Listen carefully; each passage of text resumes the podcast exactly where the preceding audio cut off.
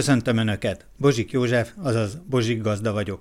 A Kossuth Rádió kertészeti podcastjében, a 24. epizódban a szamócáról készítettem Önöknek egy hosszabb összeállítást. Szamóca vagy eper, netán, szeder, hogyan nevezzük? Kérdésem a következő. Milyen szamócafajtát tudna ajánlani kiskerti termesztésre, amelyik bírja a meleget is, és folyton termő? Garamárk kertészmérnök kollégám említette a folyton termő fajtákat. Ugye a Kletter Star, az például egy német fajta, amelyik nagy sikert, mint kúszó eper is befutott. Albion, ugye ez Anglia lenne, ugyanakkor ez amerikai fajta. Most van terjedőben Magyarországon, valóban a Kaliforniai Egyetemen nemesítették. Nagyméretű, kicsit a gumira emlékeztető állagú gyümölcse van. És ilyen... Jó pultáló. Igen, ezt ugye ma úgy mondják, hogy jó pultáló. Tetszetős egyébként a gyümölcse, inkább a hosszúkás alakot veszi fel. Nem is rossz az íze egyébként. Itt ugye valamennyit végigkóstolhattunk, hiszen tulajdonképpen egy fajta kísérlet. Van itt üzemi termesztés is, de ugye az új fajtákat itt próbálják ki. Hat különböző fajtának a tesztelése folyik és ezek közül igyekszünk mindig megtalálni azokat, amelyek a termesztői igényekkel is találkozni fognak majd. Folyton érő, szamóca, említett többet is, nem csak az albiont. Kapri fajtáról esett szó, ezt néztük meg, tényleg óriási termésre képes, rendkívül jó ízű, elsősorban kiskerti termesztésre tudnám javasolni. Ahogy a nagyvilágba pillantott, említette például Skandináviát vagy Németországot, hogy a folyton érő szamócák számára a magyar klíma nem biztos, hogy a legjobb. Sajnos annyira melegek már a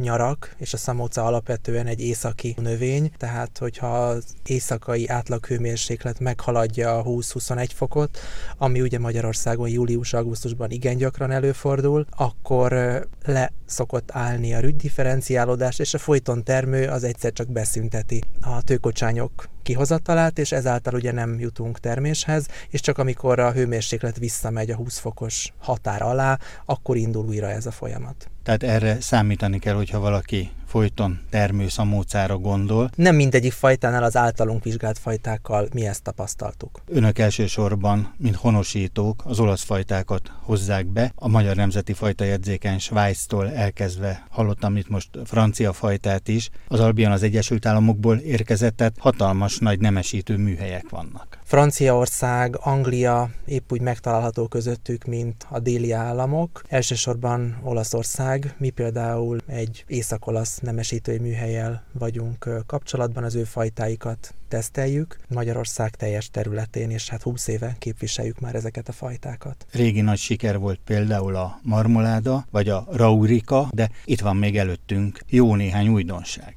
Igen, az utóbbi időben robbanásszerűen megnőtt a fajta újdonságok száma, és ez ugye azt vonja maga után, hogy egyre több helyen kell ezeket kipróbálni, hogy meglegyen a megfelelő tapasztalat.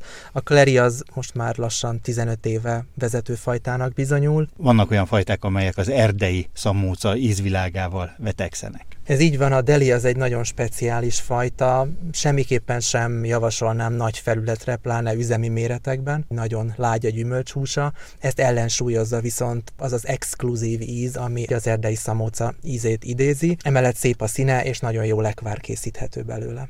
Vacó Sándorral találkozhattam itt egy csodálatos szép Szamóca földön. Azt mondja, hogy ez a szél, ami nekem most hátrányos a felvételkészítésnél, az nagyon jótékony, mert zúgott az eső egész éjjel, és mutatta is, hogyha itt a homokon már tolcsák vannak, akkor az nem jót jelent a Szamócának egyértelmű, itt már olyan mennyiségű csapadék hullott az égből, ami itt most már csak ártó hatással van, ugyanakkor a gabonák meg virulnak. Nagyon sok fajtát termeszt, és ez egy francia fajta. Szent Pierre-nek hívják. A gyümölcse fantasztikusan szép, mutatós, az íze már szinte világos pirosan is élvezhető. A baj, a botritis mindenféle fajtára, az úgymond rezisztens fajták is most már olyan állapotban vannak, hogy amivel kezelni már nem lehet, mert erősen benne vagyunk az érésbe. Marad a szelektálás, ami gyakorlatilag gyakorlatilag szinte megfelezi a termést a pálinka javára. Szamócabort is készítenek, de igazából ők is azt várják, hogy végre kisüssön a nap, és egy kis ízvilág is kerüljön ebbe a szamócába. Szamóca bemutatón lehetek itt önnél, és hát itt a fajták csodálatos világa, mert rendkívül sok fajtát kipróbálnak. Itt van Garamárk is, aki a fajták világának az egyik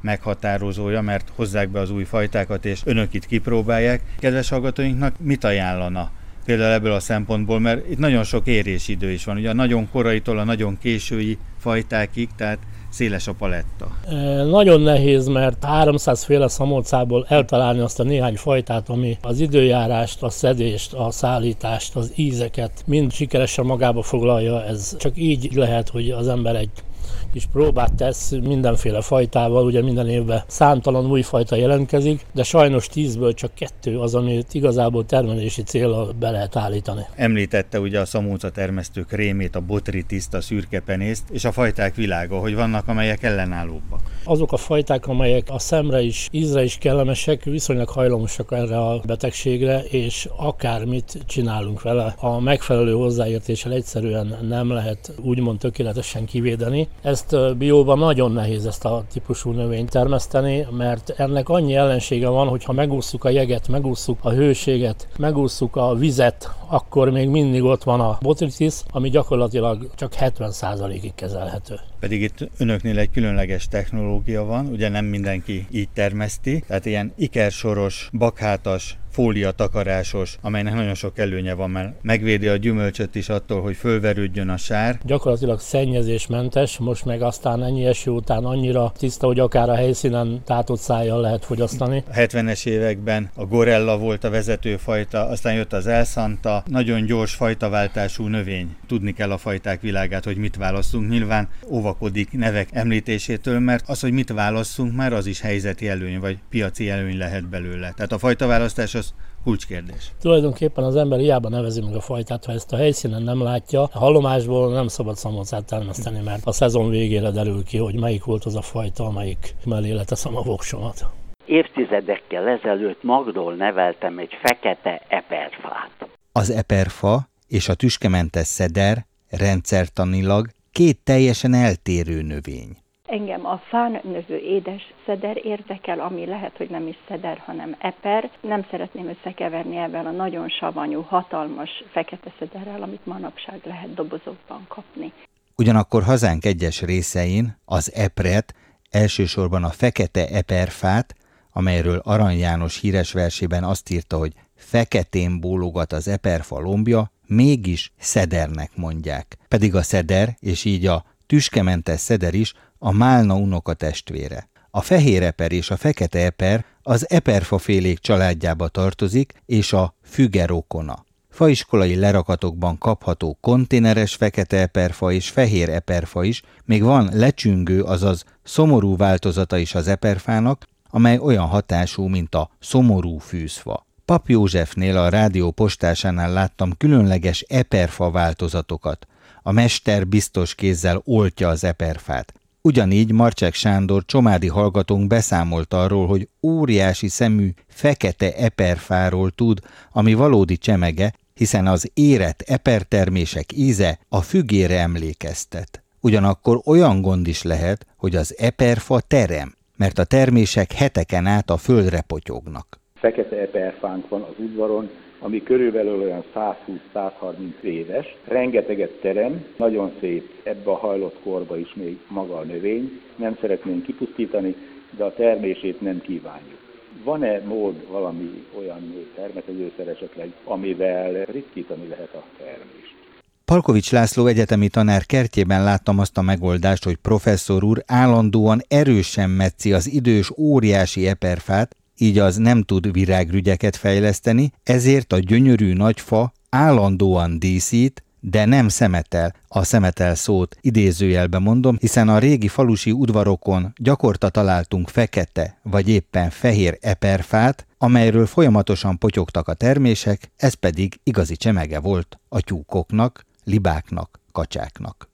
Horváth Sándor vagyok Dunarasztiból. Igazából csak szeretném megerősíteni azt, hogy az eper szó lenne a legüdvözlendőbb a hétköznapi kereskedelmi használatban arra, amit hát korábban inkább földi epernek hívtak. Ez örvendetes módon nagyjából meg is valósult már például a piacokon, vásárcsarnokokban, inkább, inkább ezt lehet látni, hogy egyszerűen epernek hívják. Eperjes városnak a nevében is ez van. És másrészt a szamóca, amit sokan szorgalmaznak, hogy az használják földi eper jelentésben. Végső soron én az epert látom legjobb megoldásnak Szamóca, VS, Eper, ugye versus, tehát ez a két szó viaskodik egymással, és szerkesztő úr mondta is nekem, hogy feltétlenül kérdezzem meg a mai fiatalokat, hogy hogyan mondják ezt, hiszen a kertészek próbálják a szamóca szót bevinni a köztudatba, de úgy érzem, hogy nem sikerül, hiszen itt az Eper Fesztiválon találkozhattunk, és ugye azért nem mondok Szamóca Fesztivált, mert a hivatalos kiírás is ezt a szót tartalmazta, hogy Eper. Bevallom őszintén becsülettel,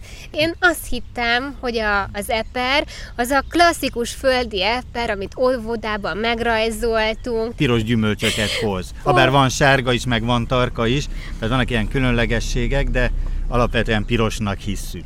Pontosan, és itt tudatosult bennem, hogy nem, én tévedésben éltem, mert ez szamóca. Szamóca vagy eper? Számomra az epert megfogalmazás sokkal szimpatikusabb. Én a szamócát, azt az erdei kis vadon növő kis bogyós, vagy nem tudom miféle... Bogyós gyümölcs, igen, az jó. Erdei szamócával azonosítom. Itt az igazi nemesített szamócával lehet találkozni, amit a köznyelv epernek mond. Ugye, ha a tudományos megnevezést nézzük, akkor a növényrendszertani besorolás Mórus, Mórus alba, Mórus nigra, és ez egy fán növő gyümölcs, ugye fehér eper, fekete eper, és érdekes módon a pálinkát, ugye amit tényleg már hungarikum, és finom fehér eper meg fekete eper pálinkát is készítenek, az a fán növő gyümölcsről szól, tehát már szamóca pálinkának forgalmazzák, ami arról szól, amit a nép epernek mond, de az a kis lágyszárú növény, ami alapvetően piros gyümölcsöket hoz, tehát a kertész megnevezés szembe megy a köznyelvel. Egyes egységeken a fán növő epret szedernek hívják. Ehhez az előbbi név anomáliához kapcsolódóan gondoltam, hogy megemlítem, hogy egyes egységeken az eperfát nem eperfának, hanem szederfának nevezik. Csak hogy a nevezéktan tovább bonyolítsam, a sárga baracnak is ugye a hivatalos neve kajszi, vagy kajszi barack, holott annak is vannak zöld húsú típusai, igazi tudományos neve örménybarack, és a perzsa barack az az őszi barack, amelyet az 1800-as években francia baracknak neveztek, tehát az őszi baracknál is most már nagyon rossz megnevezés. Még Mikes Kelemen idejében, mert ő találta ki ezt a szót, ugye tényleg az ősszel érő barack. De hát mondjuk egy Springtime nevű júniusban érő barack az tényleg nem őszi barack. Próbálom a fejembe helyre rakni, hogy én melyik gyümölcsöt milyen névvel illetek. Hát nem egyszerű, tehát amikor az ember bemegy egy nagyobb zöldségesbe, és akkor ki van elé pakolva rengetegféle gyümölcs, ő hoz magával egyfajta besorolást, és előtárul egy teljesen más név, hát nem egyszerű. Köszönöm szépen a szíves tájékoztatást és információt. Most akkor így nekem is helyére kerültek ezek a dolgok.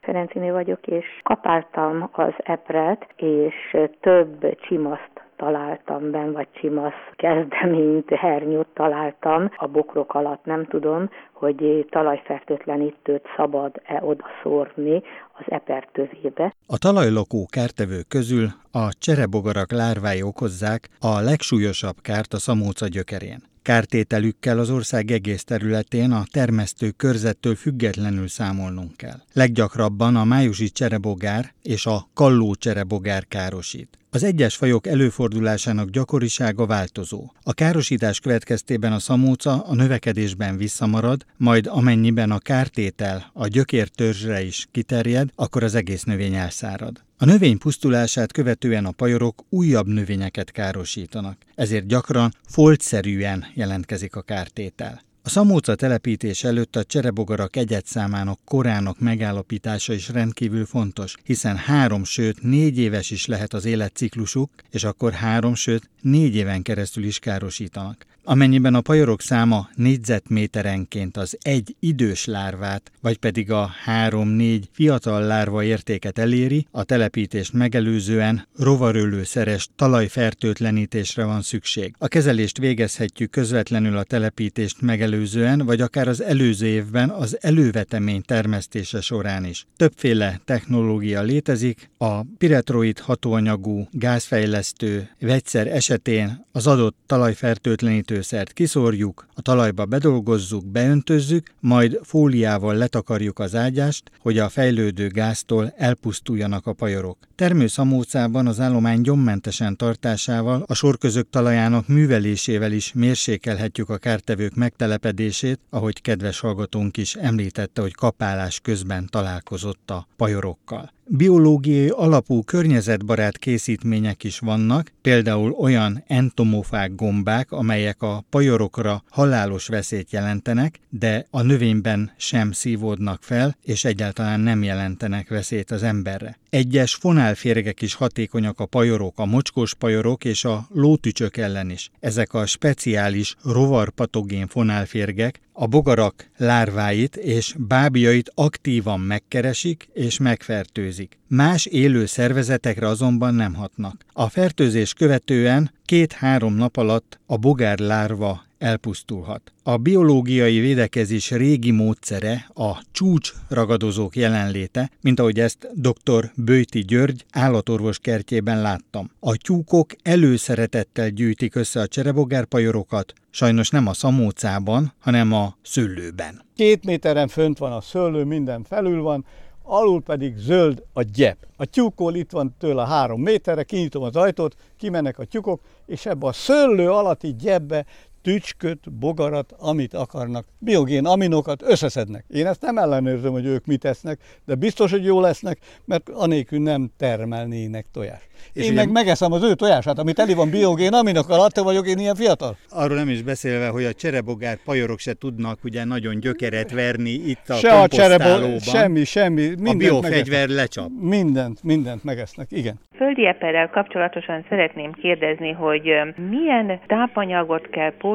ahhoz, hogy a bokron termett rengeteg termés nagyra nőjön és édes ízű legyen, mert fóliára ültetett szép példányaim másodévesek, de hiába locsolom minden nap, mégis aprók a szemek rajta. A szamóca tápanyag utánpótlása Zsigó György, a Magyar Növényorvosi Kamara budapesti alelnöke, de tanár úr a talajtannak is szakavatott mestere. Szamóca bemutatókon mindig mondják a kollégák az üzemi ültetvényekben, hogy három éves kultúra, természetes leaprósodásról is beszélhetünk. Így van, és tudni kéne, hogy milyen talajon van ez a szamolca. Tehát nem mindegy, hogy a Szentendrei sziget csúcsán a homokon termesztik-e, vagy valahol más egy kötött talajú házikertben. Elképzelhető, hogy a talajnak megfelelő tápanyag utánpótlással még fel lehetne frissíteni az ültetvényt, de házikertben is cserélni szokták a töveket. Tehát én is azt javaslom, hogy most már arra gondoljon, és leg másik fajtát válasszam ki, és ezzel cserélje az ágyását.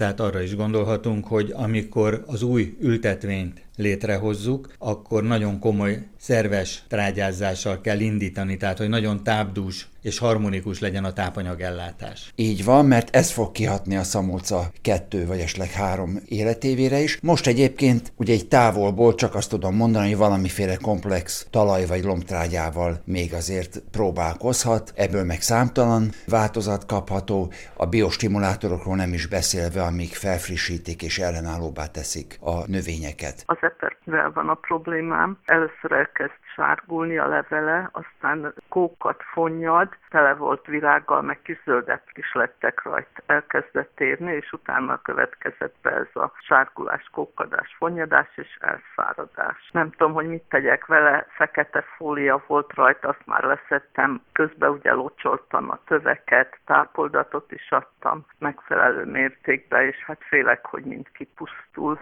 Tehát a cserebogár pajorok óriási kárt tudnak csinálni, szinte egy hét alatt kiment egy szamóca ágyás. Ha nem látta a gyökéren a pajorokat, vagy esetleg a rágásuknak a nyomát, akkor egész biztos, hogy valami más történt ott. A fólia alatt bizony bepálik a növény befülled, és lehet, hogy aztán gombáktól pusztul el, de ez csak azért következhetett be, mert kedvezőtlen viszonyokat teremtett magának a növénynek. Tehát lehet, hogy egy különben is jelenlévő gombafajok, például a pitium, ezek vitték ki a szamócát. Ha nagy jelentőségű ültetvényről van szó, mindenképpen szakértőhöz vigyen néhány tövet, és ők aztán mikroszkópos vagy esetleg leoltásos vizsgálattal meg tudják nézni, hogy miről van szó. El tudnak jutni a szaktanácsadókhoz, hiszen minden növényorvosnak, aki ténylegesen dolgozik, praktizál, kötelező belépni valamelyik kamarai szervezetbe. Három barát fogott össze, Bajtai Tamás, Visegrádi Péter és Molnár Ervin. Mecséren vagyunk, itt kinn a határba gyakorlatilag, a BioEper földünkön, amit közösen művelünk, illetve közösen álmodtunk meg. Molnár Ervin, biotermesztő. Készítettünk egy ilyen ideiglenes kis kulipintyót, ha ezt így lehet nevezni, és hát itt azért egy kicsit csendesebb a, a helyzet, de eléggé cudar tud lenni itt az országnak a nyugati végén a a széljárás. 3,3 hektáros saját tulajdonú terület. Itt van az Eperföld, itt kezdtük el. Van egy kút, amivel az öntözést meg tudjuk oldani. Most körbekerítettük, kezd virágozni az állomány. Bajtai Tamás, gépészmérnök volt az egyik motorja, például a fajták világa. Megnéztük az előbb a növényeket, hét fajtát szerettek volna, de csak hatot választottak végül is, és ami nagy különlegesség, hogy tavaszi ültetéssel de a bioszamócánál ez pont előny lehet. Így van, tehát nagyon erős növényeket választottunk, illetve olyanokat, amik kevésbé fogékonyak mindenféle betegségre, mivel tudjuk, hogy a bióba semmi olyan eszközt nem alkalmazhatunk, ami káros lenne. Nem lehet. Gyomírtót használni nem lehet. Rovarölőszert használni se, atkaölőt. Megpróbáltuk mindenképpen a munkát is elosztani, tehát választottunk korán érőt, és így a teljes szezont le tudjuk fedni a, a hat különböző fajtával, tehát a legkésőbbi az több mint egy hónappal később kezd el érni, és így választottuk ki a korán érőket, mint a Darszelek, Daroyal, illetve a Rumba típust. Ezek már láttuk kint, hogy virágoznak is. A másik három fajtánk az később fog érni, ez ugye az Eliani, Ázsia és a Face nevezetű fajták. Őket két-három héttel később ültettük el, mint a, a, a korán érőket, pont azért, hogy nehogy egyszerre legyen nagy dömping, mert ugye az, az nagy kihívást okozna a, a, a leszedésben, illetve a, az értékesítésben utána. Van egy másik gépészmérnök is a csapatban, Visegrádi Péter, és végül is a technológia, hogy fekete fóliás, bakhátas, ikersoros technológiát választottak a két sor között megy az öntöző cső, csepegtető öntözéssel, és a tápanyag utánpótlás is, de itt is a biovonalat kell képviselni. Így van, de azt gondoltuk, és kifejezetten fontosnak tartjuk, hogy egy egészséges és vegyszermentes gyümölcsöt próbáljunk megtermeszteni. Én itt a gépészeti oldalnak azon részét képviseltem, hogy megfelelő eszközöket, traktorokat szerezzünk be, megfelelő bakháthúzógépet, illetve ugye maga az ültetés előkészítése az megfelelő minőségbe történje, megfelelő gépekkel. Ugye nagyon sok egyedi gépet gyártottunk, nagyon sok alatt úgy gondolom, hogy sok átalakítást kellett végeznünk, mire rájöttünk, hogy melyik beállítás a legjobb. Tényleg szerettünk volna egyediket, illetve magunk által fejlesztett gépeket hozni. Ugye a technológiánk az fekete fóliás bakhát, alatta két sor csepegtetőszalaggal, palánták is két sorban kerültek elültetésre, kézzel ültettünk, a nagyságrendileg olyan 75 és 80 ezer palánta között van. Nagyon jó arányba sikerült ugye itt megmaradni a palántáknak. Sok munka és energia van benne, és hiszünk abba, hogy lehet bio felfogásba és bio gondolkodásmódba szamócát termesztetni Magyarországon földön. Kedves hallgatóink, van egy éjjel-nappal működő üzenetrögzítő. Ezen várom az önök kertészeti kérdéseit, amelyek alapján készítem el az újabb összeállításokat. A telefonszám a következő 061 328 73 00. Várom Önöket egy újabb epizóddal a Bozsik Gazda Podcastben.